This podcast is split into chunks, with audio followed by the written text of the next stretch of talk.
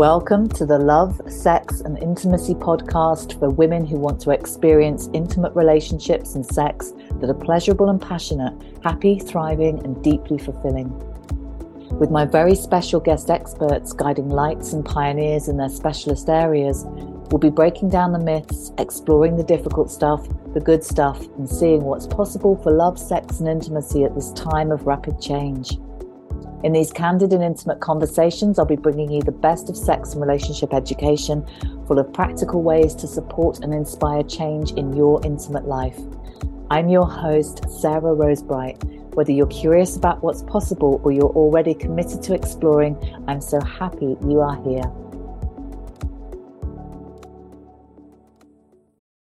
If you want to find out all about orgasms, then you're in the right place. As this episode, I talk with orgasm expert and self confessed pleasure nerd, Mangala Holland. And Mangala is going to share her definition of orgasms and how it differs from the mainstream understanding.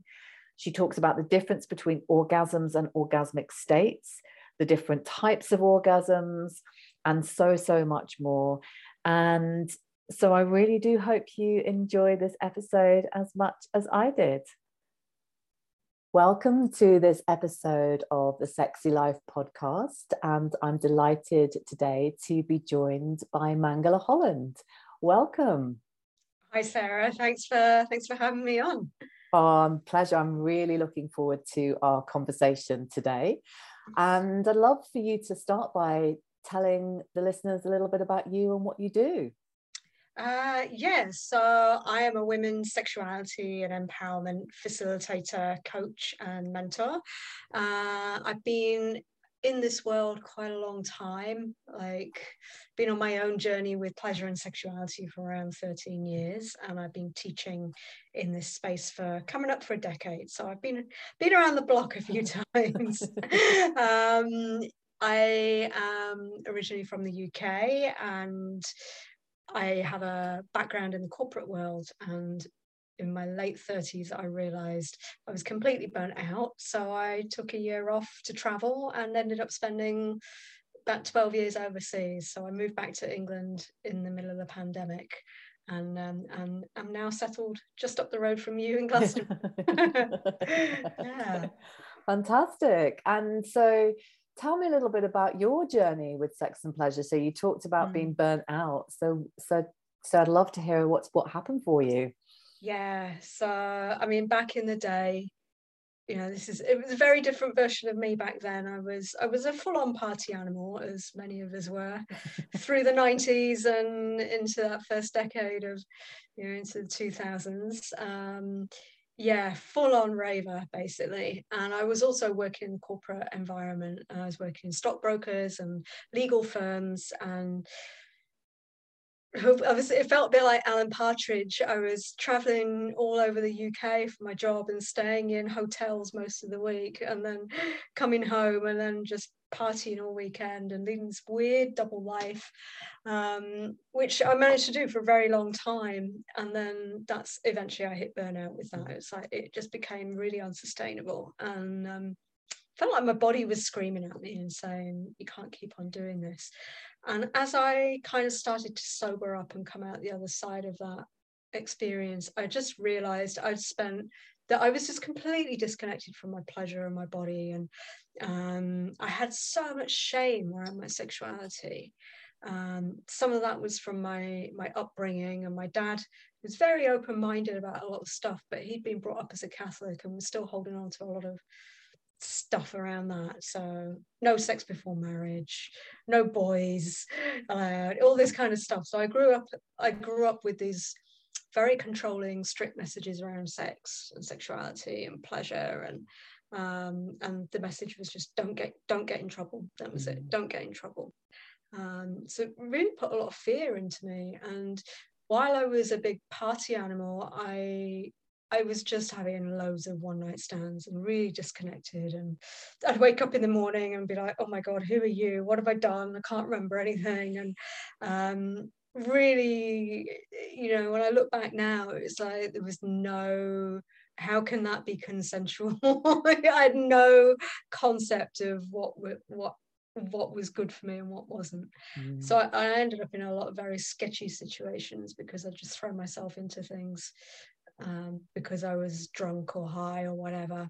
Um, and so as I started to, um, yeah, become a bit more uh, as I started to go on my healing journey and sobered up, and I, I, got more into yoga and meditation and spirituality, and I realized as I started doing that, I realized that I just the core of it was my sexuality. That's where my biggest block was. That's where the disconnect was. It was the shame I felt around my body. I hated my body.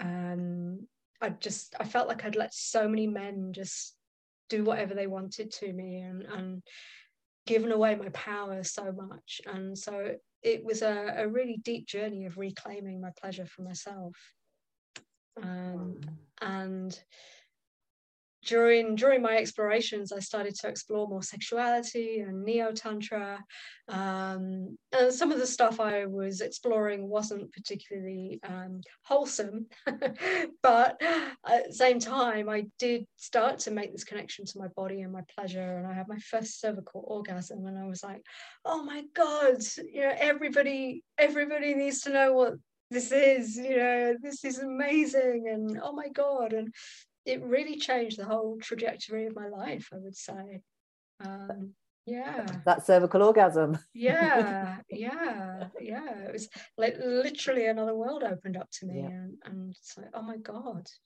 this is what our bodies are capable of it's incredible mm. tell me about some of the work that you do with women mm. that you've mm. been doing yeah so yeah, so I work with women and vulva owners, um, particularly around orgasm and helping them connect to their bodies, explore who they are authentically as a sensual and sexual person, and really like helping people get to the truth of that. So not what society says, not what our partners think, not what not what the experts say, but it's like, what is your truth? Who are you? What's what's your pleasure? What are your desires? And really helping people explore that for themselves so that they can become orgasmic and multi-orgasmic and explore these deeper powerful states of pleasure and help help people take that into the rest of their lives because it impacts everything. You know, it impacts our work our relationships our family dynamics our earning potential all of it and so i'm really passionate about supporting people to to do that. Um, mm. So some of that work is one to one, some of it is in group programs, and I'm also training um, facilitators as well to mm. do what I do. And it's, it's just the most rewarding work possible, you know. like just like I'm sure like you, you know, I get to spend all my days talking about pleasure and orgasms and vulvas and things like that. And it's it's just to to have clients who can ask things that they've never felt comfortable mm. sharing mm. with anyone before or voicing things that they've kept kept to themselves all their lives it's like it's a huge honor to be mm. able to hold that space for people yeah. it's such a it's so precious and so mm. special isn't it and it never it's never any less than that no matter how many times it happens yeah. because you know not having two dissimilar stories a lot of resonances with mm. your story of partying and corporate life and how sexuality was a thing that was holding me back and so to be part of somebody else's journey on that liberation from the shutdown sexuality the shame sexuality that yeah. so many of us grew up with is just such a deep honor. Yeah, yeah, totally. Yeah yeah. And you know my clients are all over the world and it's so inspiring seeing seeing them connecting with this you know. And i and i'll, I'll admit when I, I, was living in australia before i moved back to the uk and i my, I had a thriving business there and and when i was like deciding to come back it was like oh my god is is england ready for this is england ready you know like oh my god do I, really and like oh me do i have to oh god because i had all these like assumptions about how how shut down people in England are and how, how much repression there is. And while yes, that's true, there's also like people are really thirsty for this stuff. People are really wanting change. And I think yeah. if the last two years has shown us anything, it's we can't just keep sweeping stuff under the carpet and pretending it's not there. Yeah, and there's been a, a, such a huge awakening in this area across the world, hasn't there, the last few years, which we'll, I'm sure we'll get on to talk about. Has got some great stuff, but it also has some big shadow around yeah, some of definitely. that as well. Mm-hmm. Um, so you, so when you talk about the how this um, impacts every aspect of your life, you, you use the mm. word, um, the phrase orgasmic confidence. Is this mm. what you're mm. talking about with orgasmic confidence? yeah totally so orgasmic confidence is the the methodology that i've created it's, it's the roadmap that i use to take people from being disconnected and numb and shut down and not in touch with their pleasure and their sexuality all the way through to experiencing um, beautiful deep nourishing life affirming beautiful orgasms. Um, and at the same time, orgasmic confidence, I believe, is kind of a way of being. It's a uh, it's it's a way of being in the world. It's like when we're able to be so fully connected to what works for us that we can ask for that from a partner without feeling mm. with you know being able to being able to to do that having the confidence to be able to ask for what we want or to know what we want and be able to to discuss it or you know to to to let go of shame and be able to express yourself in the bedroom. Um, but it, it does affect every part of your life.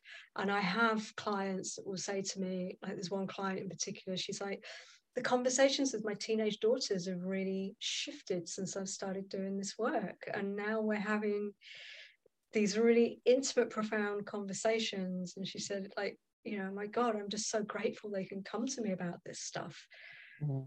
And that we can have these conversations which because this is so far removed from what she'd experienced as a teen with her mum this kind of stuff. And yeah and I, i've had clients who one client of mine was really high up in the, the navy in the military um, and she had to go into these boardrooms where she'd be the only female and she'd absolutely rock it because she was able to be in touch with you know her confidence and she was able to stay in her body and to feel what was going on there and then to be able to not be intimidated but be able to ask really really good questions to get people thinking and just be able to steer the conversation the way she wanted to which is it's phenomenal. Yeah beautiful beautiful and you call yourself, I noticed on the website, one of the things is the orgasm queen. yeah. is it is it orgasm queen? Is it embodiment queen or um, pleasure nerd, embodiment queen, orgasm queen, whatever. Yeah. yeah, orgasm queen, but I love it. Yeah. So I'd love to hear how do you define orgasm? Oh, this is such a oh, such a juicy question. I'm glad you asked that. And it's it's something that we spend a lot of time in my facilitator training kind of pulling apart because it's it's so much more than just these physical things that you know it's way more than just a physical contraction in the body that's like this whether that's a peak experience or whatever it is. Um, i really believe in orgasmic states that we can be in orgasmic states. Um, and I've had experiences where I've experienced deep orgasmic states from a really beautiful piece of dark chocolate. I've had orgasmic experiences on my elbow. I've had you know, just like it's not just a genital thing, and and I think we all experience these differently, particularly when it comes to like the powerful internal orgasms like G spot and cervical orgasms. Like there is definitely um, there's definitely some things that happen physically, but there's so much more than that, and it, it can vary so much for different people and will show up differently. Um, but often what's really interesting in this work is when people are going through like the they've moved through numbness and they're starting to feel sensation and things get more pleasurable and as they're exploring internal work and internal exploration, they'll they'll say things like, "Well, I'm not sure if that was an orgasm or not," you know, and it's I don't know if you've heard that from yeah. your clients, yeah, and it's like we've been conditioned all our lives to question what our own bodies are saying. You know, uh, isn't that interesting? Yeah. Or, or I, am not sure if that was my cervix that I touched. I'm like, well, what is making you doubt that? You know and it's so much more empowering when it's like oh what if this is orgasm? What if i can then stay in this? What if i can play with it more? What if those those sens- subtle sensations can get louder? What if what if i can stay here a bit longer? What if you know and just start to play with different components. Mm. so it's the, the question you ask is really big. Um, yeah. and and i think there's no i think all I would say is, is like, oh, it, it's ah, I'm almost lost. I'm almost lost to try and put it into words because it is such a big thing. But I, I do believe when we can look at states and experiences rather than just some physical sensations or pulses or contractions yeah. in the genitals, it opens yeah. up a lot. Yeah. yeah, absolutely. I love that orgasmic states. And you look at the sort of standard medical definition of mm. orgasm, and it is just tension of the mm. body and a release of tension it's pretty much yeah. that's all it is isn't it it's so yeah. limited it is limited and particularly that doesn't work for so much of the internal uh, orgasms yeah. because they are way less tension based yes um, and need a certain level of relaxation and softness to be able to experience them. And for some people, there can be really strong physical sensations, but for other people, it, it's much more subtle. Um, and this is again where I think it varies so much from person to person. Yeah, yeah. And, um, I, and I don't know how much research has been done on these these more these other orgasms as well. You know, there's there's so much more to discover than what the medical world tells us. Yeah, yeah, that's such a point important point because I think that we as you shared, we've been raised on so many different levels to not trust our bodies or not mm. trust our own experience and bringing that home to really listening and, and building that trust in your body in your experience and what true is true for you and what an orgasm looks like for you and how yeah. it feels for you and starting yeah. from there so so when you um, have uh, women coming to you around sort of feeling numbness and um, not maybe not experiencing orgasms or experiencing orgasms that are maybe not very fulfilling. Mm. Um, if someone's listening in that place, mm. what words of wisdom do you have? Um, I always say that we start from where you are. And so you know you, if you're experiencing numbness it, it, can be so easy to be stuck in the frustration of that and just like oh this is my body's broken or i'm stuck here and i'm you know it's never going to shift. And i've worked with so many people where you know it, it is totally possible to shift it. Um, and the way i work is we do a lot of work with embodiment. So, not just diving straight into genital stuff and trying to fix things from there, but um, really looking at the whole of your, your body and, and finding ways to move your body um, and to explore your body to yeah well firstly to make sure that you feel safe in your body and that you feel that you can stay there which is absolutely essential um, so many people will say, oh, I'm, I'm, stuck in my head and it's really blocking my pleasure. Um, and so there's ways that I work with clients to help them be able to stay more in the body. And then we start to work with different pathways to pleasure and creating new pathways to pleasure through the body. So it's it becomes much more about pleasure in in a wider sense and not just genital but like what's happening all over your body and what what are the other areas that feel really good and what else in your life is really good and how can you orient more towards joy and relaxation and nourishment in all areas of your life um, because it's all so connected. Um, yeah so there's there's so so so much.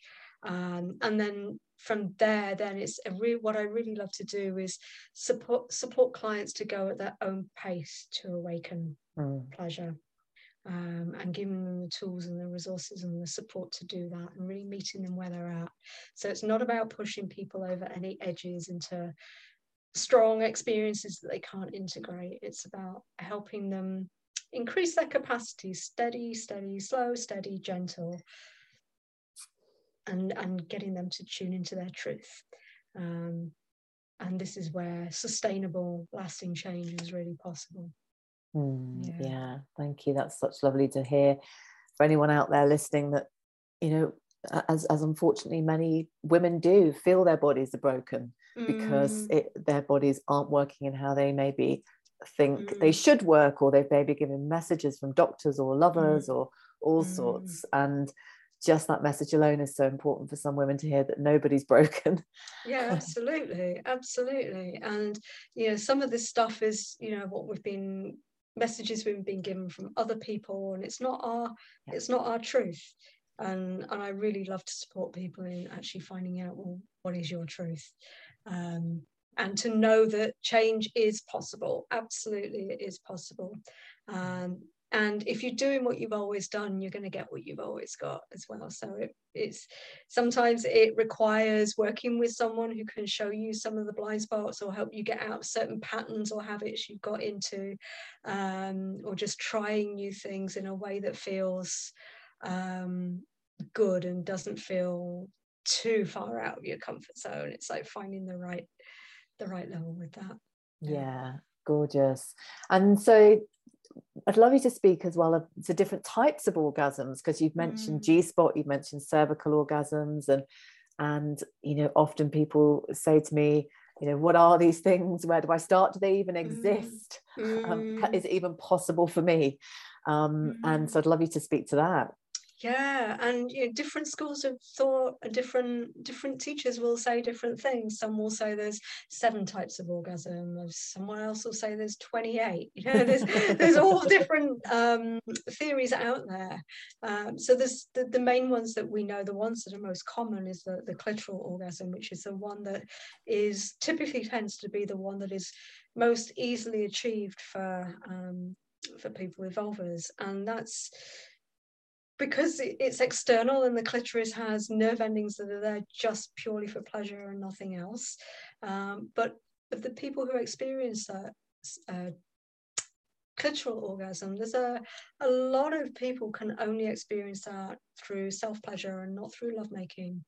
Uh, which is really, really common. And it's also really common that, that people haven't experienced orgasm at all, or or they used to be able to, and then then for some reason it stops um, and you know that is so i really want to normalize that because it can really seem sometimes like there's this you know what we see in the movies is everybody's having amazing sex and orgasms and and that can make you feel even worse if you're not if you're not in that camp. So i think it's really important to name that. Um, and then in the work i do with clients there's certain areas inside um, the vaginal canal that we specifically work with. So the G spot and the cervix being two of the main ones. Um, because those kind of orgasms feel very much more fulfilling to folks. Um, they can go on a lot longer, they can feel more emotionally satisfying and fulfilling. Um, it can feel like a much more profound, deep experience, even spiritual experience. And I've had clients have full visual um, experiences. You know, it can get quite trippy um, and almost psychedelic when it comes to cervical orgasm. So it's like, wow, is my body capable of that? You know? um, and then some people will report things like urinary orgasms and anal orgasms and nipple orgasms and energy orgasms and all of these you know there's so many different so many different ways we, we can explore this um, and one of the things i would say is like sometimes it's good not to get too caught up in what what where this is coming from it's like if you're exploring something inside and it's feeling good follow what feels good and see where you end up rather than trying to get rather than going into your head and going oh what kind of orgasm is this and what you know getting te- too technical about it because Yeah. people can get stuck in that as well Yeah. Or it becomes a, the goal, doesn't it? I've got to achieve Yeah. this. And yeah a lot of stress follows that. So, yeah, yeah. and we have enough of that in our lives already and um, i'm a real big fan of getting rid of taking the goals off the table and approaching intimacy and pleasure from a, a non-goal oriented place which can seem very counterintuitive if you've not experienced orgasm or you're not experiencing the kind of orgasm you like to have someone say take the goal off the table. It's like yeah that's easier said than done you know i, I really want this. Um, but it is it is kind of a, a paradox when it comes to female pleasure this is where we do need to take the goal off the table. Yeah. Yeah. And um, what's your view on vibrators? Because that's always a big question that I get asked a lot, and I'd love to to hear your take on that. Yeah. Um, so I have a mixed a mixed view. Like I spent a long time in the neo tantra scene, which was and this the environment I was in was really dogmatic, and it's like you know vibrators are, are the devil, the clitoris is the devil. You know, you should you should only be having these deep internal orgasms, and everything else is not spiritual. Um, and I don't believe that's particularly helpful. Um, and, and I really believe any orgasm is better than no orgasm, and you know see what gets you there and, and start from there. And if that's starts with a vibrator well that that's a good starting point. But what i will say is i have worked with people who've ended up becoming they've had the clitoris got completely desensitized and numb for around six months because of using strong strong toys with very strong settings. So it can you can get desensitized to these powerful vibrations very quickly. Um, and so and, and and my clients would say, well, that didn't feel good to me. It it didn't feel nourishing to me. It's like, oh, was I even involved in that? You know, I just had this this orgasm. Was I was I even there for that? Um, and so if that's not serving you or it's not satisfying you, then I'd say it's it's good to explore something else. Um, and if you do want to explore the deeper internal um, orgasms like G spot and cervical orgasms, they require a lot more awareness of subtlety of sensation. And in order to increase the volume on that, that subtlety so that it becomes enjoyable, um, then just leaving the vibrator alone for a bit can be really helpful yeah. in doing in exploring those. And then, you know, then I also have clients who like, you know, I've just had a really shit day at work and I just need to let off some steam. It's like, go, go for it, enjoy it, you know. We don't always have time for the the gourmet feast, you know. Sometimes we just need the drive-through McDonald's. But yeah. living on drive-through McDonald's is probably not a good thing to do. And there's so much more we can enjoy than that. So yeah, yeah. I just love it. I just remember when I threw away my Hitachi wand. Do you remember yeah, the Hitachi yeah. wands that I had many years ago? And um, it was a real moment because it was at that point of really wanting to explore deeper. Mm. And I'd have like multiple orgasms on this Hitachi wand, but it was just so fast. Yeah. And that's what I felt like I was bypassing my body sort of, I knew there was more intelligence in my body to explore. Yeah. And yeah. um and but it was quite a thing of letting go of that when it had so much pleasure but i knew at that point it was holding me back. Yeah, it's almost like it's like just going for a, a quick cheap fix you know which is is good and fine all on its own but it's like when you know that if your body's telling you you know what there's more to this. Yeah. And i want to know i want to know myself inside out and know what my body's truly capable of then yeah yeah. Um, and and i've i had a lot of clients who like particularly my group programs it's like a lot of them will be like you know i've had this thing for years and it's got all these old memories attached to it and it's made of plastic and you know it's like and it feels cheap and nasty and it's associated with shame and all these things. It's like maybe it's time to throw yeah. it out and up, upgrade you know yeah. get something that feels beautiful and that feels um, sacred and that, that you that really feels aligned with who you are now and where you want to go in your life. Yeah. and that can be a really good thing to do. Yeah. Absolutely. And you mentioned neo tantra there. How mm. what how, what is neo tantra? How would you describe that? Oh, um, so I I am also um, a practitioner, a student of classical tantra. So there's there's um, and the two often get a bit mishmashed mm. and um, confused with people and so people think when they hear the word tantra they think they think sex they think of these crazy workshops they often think of sting. I mean when i first heard of tantra that's it was reading about sting in the newspapers. Um, but classical tantra is mostly devout come from the Hindu and Buddhist traditions and this very specific um, technology um, meditations and rituals that's really about spiritual advancement um, and is a very specific um, form of spiritual practice. And there's nothing in there that is really to do with sexuality unless you're already very, very advanced on your path. And then there's some, there's a few in some of the scriptures, there's a few um, verses that talk about sexual union, but that's really for very, very, very advanced practitioners. And then Neo Tantra is really came from like Osho in the 60s and 70s and came more out of those kind of streams uh, from those teachers. And is really the idea of saying, well, you know everything is sacred in the in the universe and that includes our bodies and that includes sexuality. And so we can we can explore sexuality we can explore sexuality through a spiritual lens.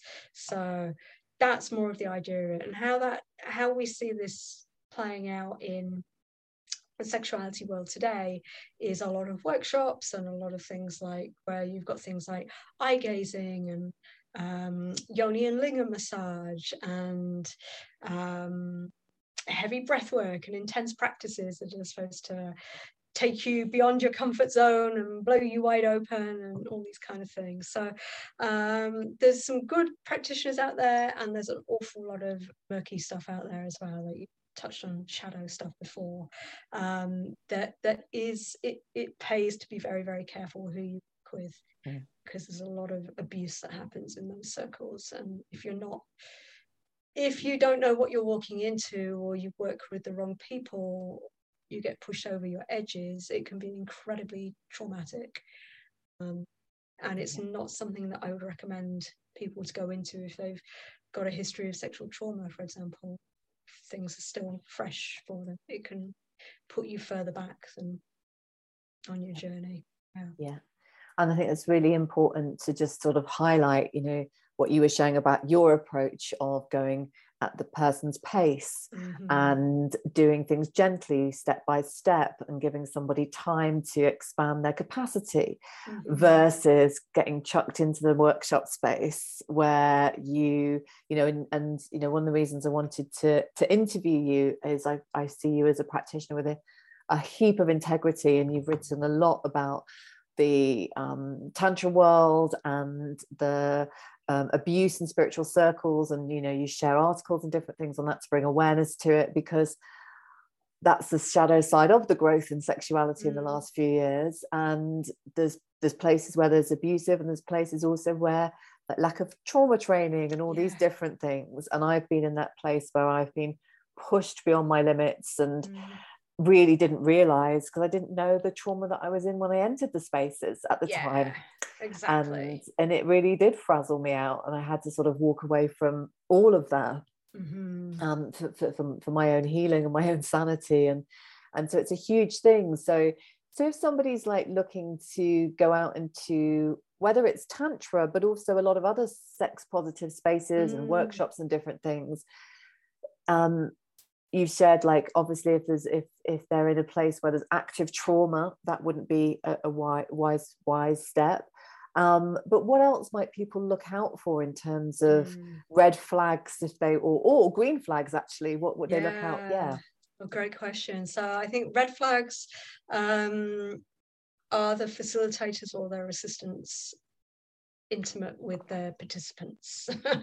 uh, there's a lot of sex between students and teachers, yeah. um, and that is a massive red flag to me. There's that's a, a clear power dynamic. So if if there, and there are plenty of organizations and, and teachers out there that do have sex with their students and think that that is legitimate and that that's how people heal and evolve um, through receiving some kind of initiation through the teacher. And um, i think that's just abuse and i would stay clear of it. Um, i would yeah ask around but it is it's sticky. It's difficult asking around because you know often people say oh i had an amazing experience and then someone else is like that was deeply traumatic for me you know because we're all different. So what I would suggest is if you are drawn to something like do some asking around, do some research. Don't just go on a flashy website um, because a lot of people are very good at marketing more than they are facilitating, and that's something to be aware of. Um, and to do some asking around. And then I think be really good is to reach out to the facilitator if you're curious or you're interested and if you're not sure if that's the right space for you and ask ask you know ask are you trauma informed and ask and then uh, and if they say yes and ask them what training they've done in that sphere ask them what their experience is ask them what trauma informed means to them. This is something i got from a mentor that i'm working with. I'm doing some more trauma informed training myself right now and that was one of the things that she recommends saying is you know ask well are you trauma informed and then well what does that mean to you? Because that will give you some feedback on as, to whether that feels good to you. It's i don't think it's enough to be able to be told oh you can just sit sit sit this out if you need to you know? I think there needs to be more active consent in these workshop spaces uh, because it's very difficult to be the one person to put your hand up and say, "Oh, I'm not comfortable with this." If everyone else looks like they're all right with it, um, and and you might feel like, "Oh my God, what's wrong with me?" When and everyone else is fine, and some of those other people who look like they're fine might be just doing it because they think everyone else is doing it. It can get really, really sticky. So, um, some green flags there would be to look for people who really have got a good solid reputation in the industry, that they've got good trauma informed um, training behind them, or they're very aware in that area, that they've got good assistants around them, that they're not, that, that they, you know, it's like, it's not about just getting bums on seats. And I think that's a bit of a danger in this world. It's like people, people just get anyone to sign up. I think going into spaces where there's a bit of um, a screening process I, I, I screen everybody you know whatever you do with me will if it's one-to-one we'll have a, a good long conversation first to make sure it's a good fit if it's one of my group programs even if it's just a three month group program with me that's like one of my entry level um, programs there's still a, a, form I want you to fill in to tell me, you know, where you're at and whether there's anything that's fresh for you and making sure to make sure it's a good fit and that that I'm the best person to help you is um, I think this is really important. Yeah. Yeah. Yeah. No, thank you. There's some really great stuff there. And like you shared, it's it's it's it needs more digging than just mm. a friend saying this has been amazing mm. and also mm. i say to people it may just not be for you to go to yeah. these workshops because i've had a lot of people feel i should have a yoni massage and yeah. i should be going to these workshops yeah. and actually it's just not for everybody either and it doesn't no. mean anything it's it's okay to to, yeah, to not totally. be in those spaces yeah and this is it especially when it comes to yoni massage since you mentioned that like this is one area that where i would say and i i always get flack for saying this but i believe really work with a, a female practitioner first don't don't go and work with a, a dude because I question there's there's like one or two male practitioners in the world that I would like literally two I can think of that I would recommend. Um, there's there's so much can go wrong when you're working with a male practitioner in that space, and I question why men want to step into that work. Really, yeah. you know, it's it's it can be very sticky. So yeah, and yeah, and not everybody you don't yeah it's not right for everybody and it's okay if it's not if, yeah. if, if it's not right for you. Yeah totally. Yeah, yeah. it's like i might want to go on holiday in japan and somebody else doesn't. It's like yeah. we just all have different things but when it comes to sex it can feel like oh should i be in this place? And there's a lot more energy and charge with it. And i'm totally with you around um, working with a female practitioner first yeah um, and it, it's a it's a, a, massive big thing to, mm-hmm. to go and do something like that and to feel mm-hmm. ready and i think it all comes back to what you were saying earlier about trusting yourself if mm-hmm. as well it's like if something doesn't feel right in these spaces when you're mm-hmm. approaching them when you're talking to them when you're in them yeah. to really trust yourself with that yeah yeah absolutely and listen to your no like get to know your no as much as you get to know your your yes like that's such an important work work in this in this world. Yeah. I think think that's a really good starting point is you know look for people who really know what they're talking about when it comes to consent as well. Yeah, yeah. Yeah absolutely. It's a it's a wild west out there. It is. It is. Yeah yeah. but but also there are some incredible people doing some incredible work. Yeah. and so it's finding the right space for you and there's so much more choice even to what there was five years ago absolutely. Yeah, yeah, absolutely. And the industry is shifting. It is becoming more professional. Like if i yeah. look back say five five years seven years ten years we're it is shifting and it is becoming much there there is a, a, much more professional element and people are calling out the nonsense which is great. Yes. that it's that it's it's being flagged. So yeah. Yeah absolutely absolutely. Thank you for sharing on that because it's such an important topic. And uh, you mentioned before sort of about the last couple of years. Some i'd love to i'm curious what you've seen in people the last couple of years in this area of their lives because obviously been such through unprecedented times mm. and what sort of things have your clients been showing up with in relation to the last two years and i, I asked this question because I, I, think so many people actually it was prompted by your post i saw just before this call mm. about you know the impact that the last two years has had on people and you were looking at you know how that has been for yourself as well mm. so i'd love you to share a little about that yeah i mean i've seen know, it's been an ama- it's been an amazing gift to be able to support people in the last two years and to help them stay in their bodies and process things and you know really kind of ground amongst the chaos as well. And including i've had clients who are like one is a, an infectious diseases physician in melbourne. So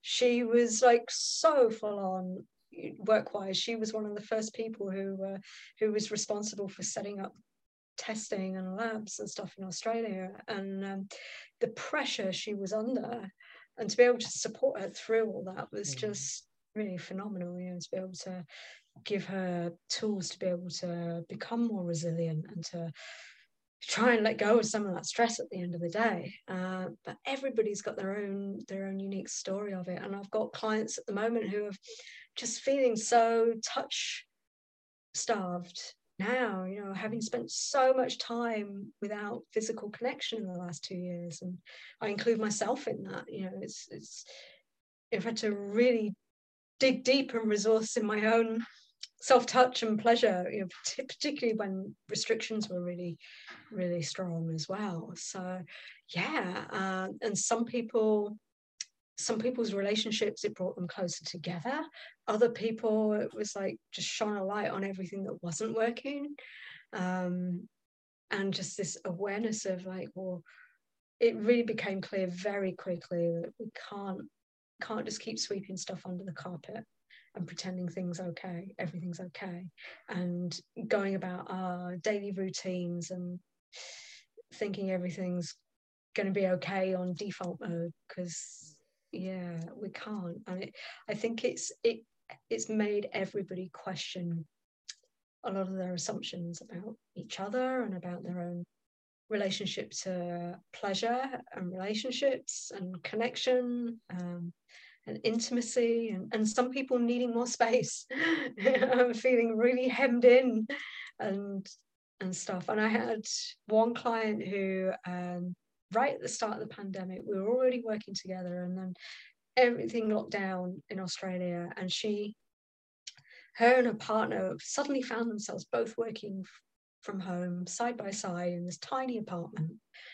Um, and intimacy was like this really weird, awkward thing that nobody wanted to initiate it, and and they both felt really shy, and, um, and that's why she was working with me. And then suddenly they're working together side by side all day long and not having that separation, and and it could have completely gone sideways for them but it was really lovely like they created these strategies to navigate being in that space together and they discovered that she discovered she through our work together she discovered that she liked to initiate and she liked to be the one who she, she'd jump on him in the middle of the day and they were you know they, they their intimacy went through the roof and they they became so much more stronger as a as a couple through that experience to the point that the last thing i knew they were trying for a baby um, mm.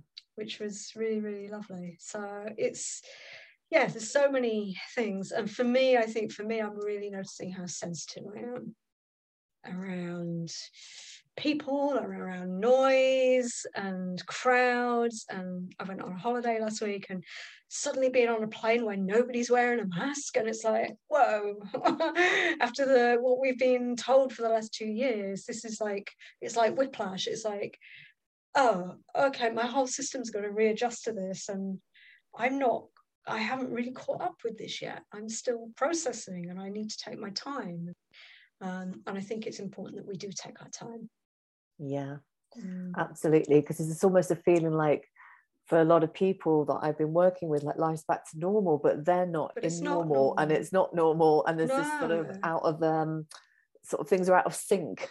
Yeah, exactly. noticing. Yeah. Yeah. And it's we're not who we were before. That's yeah. The, the really important thing.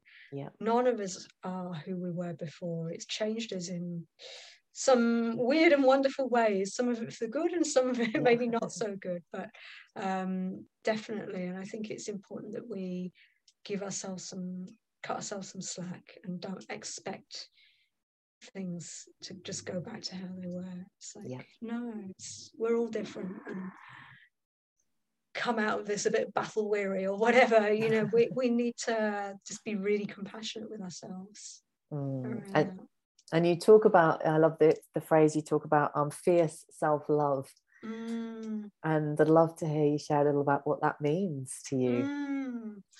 um, and i mean that can show up in in many ways but i think it's in this in this world in this you know when you look at the systems of control that we have in society patriarchy white supremacy cis heteronormativity or capitalism all of these all of these controlling systems that impact us in different ways and impact our bodies and impact our pleasure and how we how we exist in the world. I, I really believe that loving ourselves is a is a radical act um, of empowerment and it's a, a fuck you. I'm I'm gonna be myself and I'm gonna love myself regardless of how the magazines say my body should look or regardless of what the media's idea of being a woman is or a sexual being and you know particularly being in perimenopause i mean i think this is it's something that's so um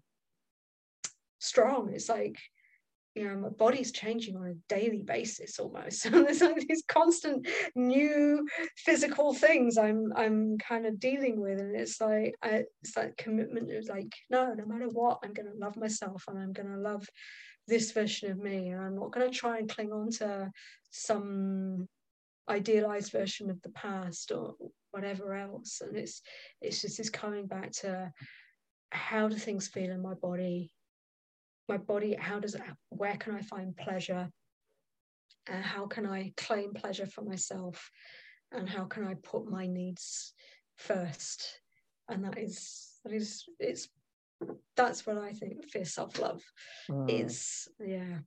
That's big work. like it you say, is. it's radical work. It is. It is. It on some levels it's it's it's not it's not salt baths and candles although that they're really they're really important to me i love salt baths and candles but it's it's the deeper it's the deeper layers you know every mm. time a voice comes into your head of of questioning something it's like well who says who says i can't who says I can't do that? Who says I can't go out and do this? You know, it's like being able to make those choices for, for myself. Yeah. Yeah. Yeah. And especially you mentioned perimenopause. So mm. especially at perimenopause. Mm. Um, so with perimenopause, I'd, I've, well, a few questions. I'd love to sort of, because it's such a time for women when, for many women, it may be the t- first time in their lives they look at putting themselves 1st mm-hmm. as things start to unravel and you know and, and, you talked about pleasure and i know something else that we've talked about how important it is at this phase of life especially is rest. Yeah. And um, relaxation time doing nothing time. So mm. for someone listening whatever age they are if this sounds as something like uh, if, if, if there's somebody that's continually putting other people first or mm. what would you say what would you what would you say are some first steps to start to readdress that balance mm. i'd say this is where getting to know your body really well is mm. so so important so you can actually listen to the signals that are there uh, rather than just trying to keep pushing through because keep pushing through is fine in your 20s and 30s but the older we get the the more detrimental it is and i yeah it, it's such a big thing and so it's like really how can you tune in a little bit more and listen to to what your body is telling you or perhaps screaming at you because um, sometimes the body has to scream quite loudly if we're used to pushing through um, but i you know it's like the energy resources might not be there like we used to have previously and mm. and so yeah maybe you know it's like how can you start to create more space for yourself and um, for some people that's like you know it's like looking at the emotional costs and the mental load is a big one particularly for women particularly if you've got kids um you know how can you how can you get more support whether that's practical whether that's yeah. emotional whether it's just if the bathroom is your only safe place, can you spend more time in the bathroom and create that safe space for yourself and fill your own tank a little bit more? Um, and this all sounds like a cliche, but we need it. You know, we need time out um, because at this time of life, everything comes up to kind of be reassessed and examined and like mm, is this working is this not can i keep doing this how much longer can i keep doing this oh, I'm feeling massively frazzled and unfulfilled, and I don't want to be living the second half of my life like this. It's like all these big, the yeah. big fundamental questions come up as well. And the challenge is like it becomes really overwhelming and just the confusion that can come up as well, particularly if you're not sleeping well and all these kind of things. So it's like just bringing it back down to like really what works for me and what works for, and a lot of my clients are around my age is like, what are the baby steps? What do I need right now in this moment? What's the next thing I can do that's mm. going to nourish me? And is that, you know, is that doing some movement practice or some breath work or um, know, listening to something for 10 minutes, you know, something to just get your nervous system create a bit more space in your system yeah. so that you're feeling less frazzled. You know, whatever it is, just like what are the little baby steps that you can implement that take five, ten minutes a day that are going to help shift the balance a bit. Yeah. Um, yeah. yeah. Yeah. And also, just for, the, for people listening, even that question what do i need right now mm. can be a mm. huge question yeah such a scary question or an unknown question if it's not something you've yeah. been used to asking so sometimes it's just practicing that isn't it yeah just tuning into what i need and i love what you share about it just might be five minutes and yeah. it's those little baby steps that start to pattern interrupt the things that we have in place. Absolutely because yeah. for me it felt like sort of start this feels like a whole new operating system's coming online. Yeah, yeah exactly. Exactly and the old ones just not quite functioning like it like it should or it used to. Um, and some some days for me it's like i just need to go and sit under a tree for 10 minutes and just rest against a tree and just feel my feet on the ground and you know just get out get out in nature or go for a walk or just whatever it is. But it's just like yeah interrupt that pattern and try and do something different. And and it's a time to reassess where we've not been putting ourselves first and where where we're giving away our power our time our energy.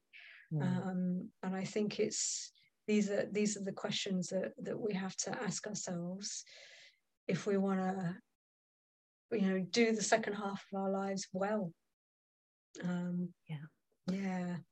And it's, for, it's huge. And for women listening around pleasure and mm. perimenopause, menopause, because the the messaging around uh, a woman's sex life at this stage is not very positive in the main. Yeah. Yeah. And so for for for, for women listening who maybe their libido feels like it's crashed, their sex their sexual desires crashed. Mm um, or what however they're feeling if they're not feeling if they're feeling different around sex mm. and pleasure what would you say to somebody listening I think this is this is a, an opportunity to really explore um, and as I said before, you know, if you do what you've always done, you'll get what you've always got. But then when we get to midlife, it's like, well, the things I was doing are not doing what they should do anymore or what they were doing.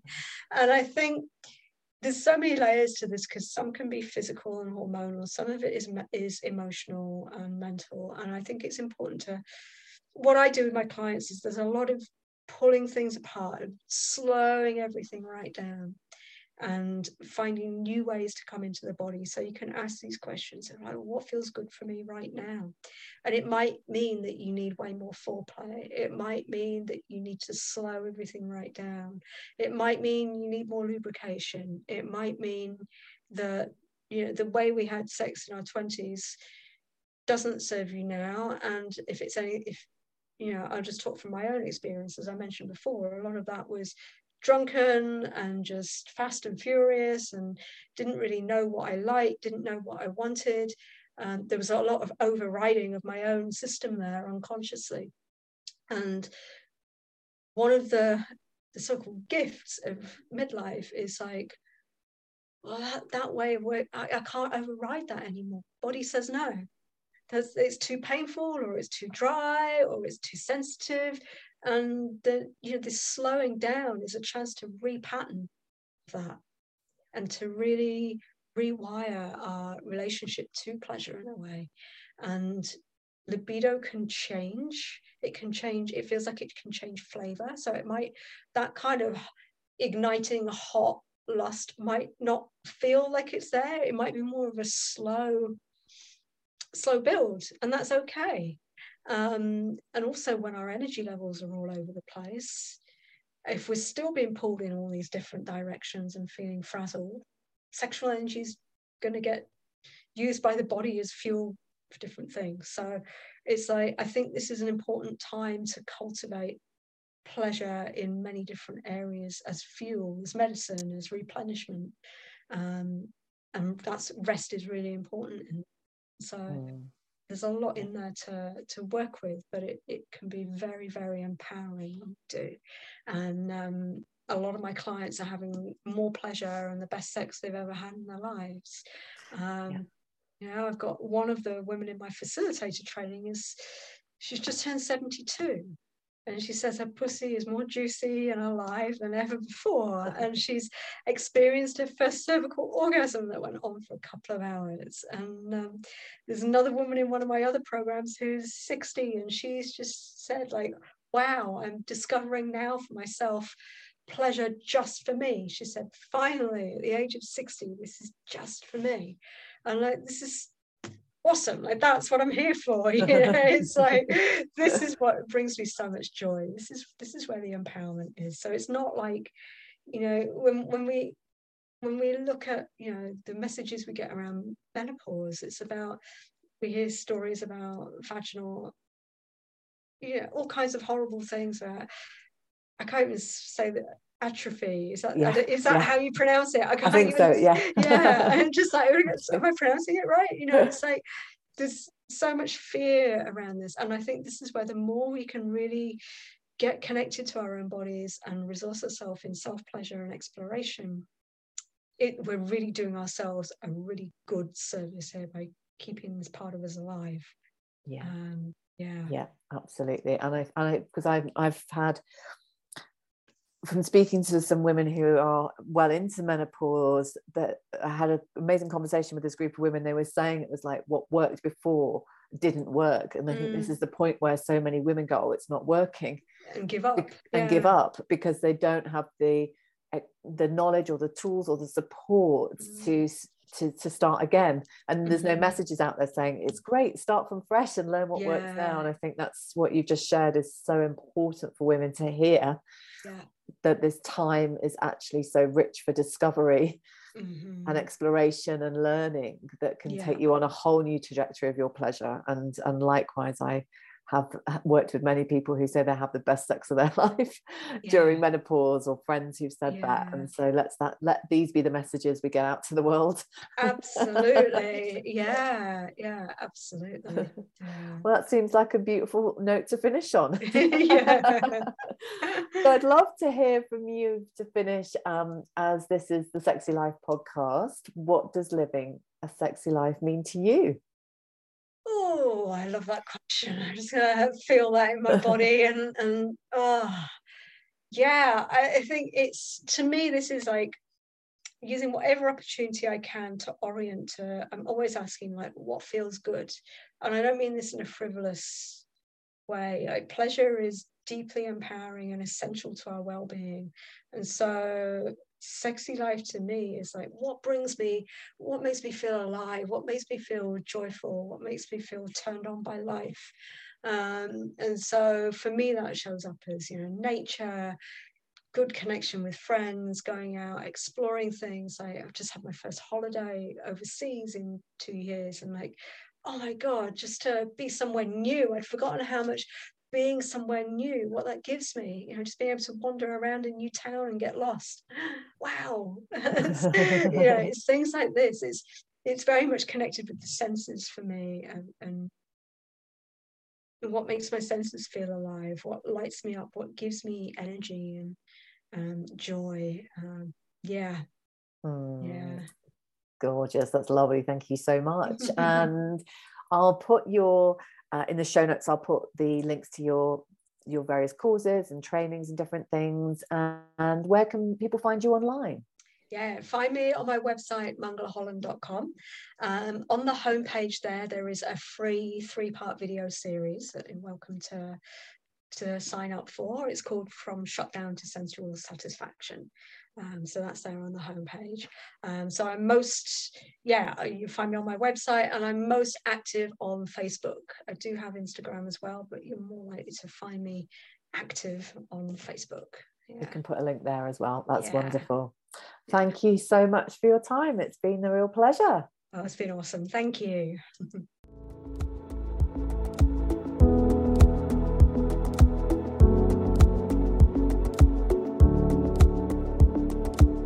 Thank you for listening to the Love, Sex and Intimacy podcast with me, Sarah Rose Bright. I support women and couples across the globe to truly enjoy sex and pleasure and to create or deepen intimate relationships that are passionate and purposeful, happy and healthy. And I'd love to support you. You can book a complimentary call via my website at sarahrosebright.com to find out if my approach is right for you and check out my website for information about my one to one coaching programs and any current workshops, group programs, and retreats that I'm running. Wherever and whenever you are listening, wishing you a beautiful day.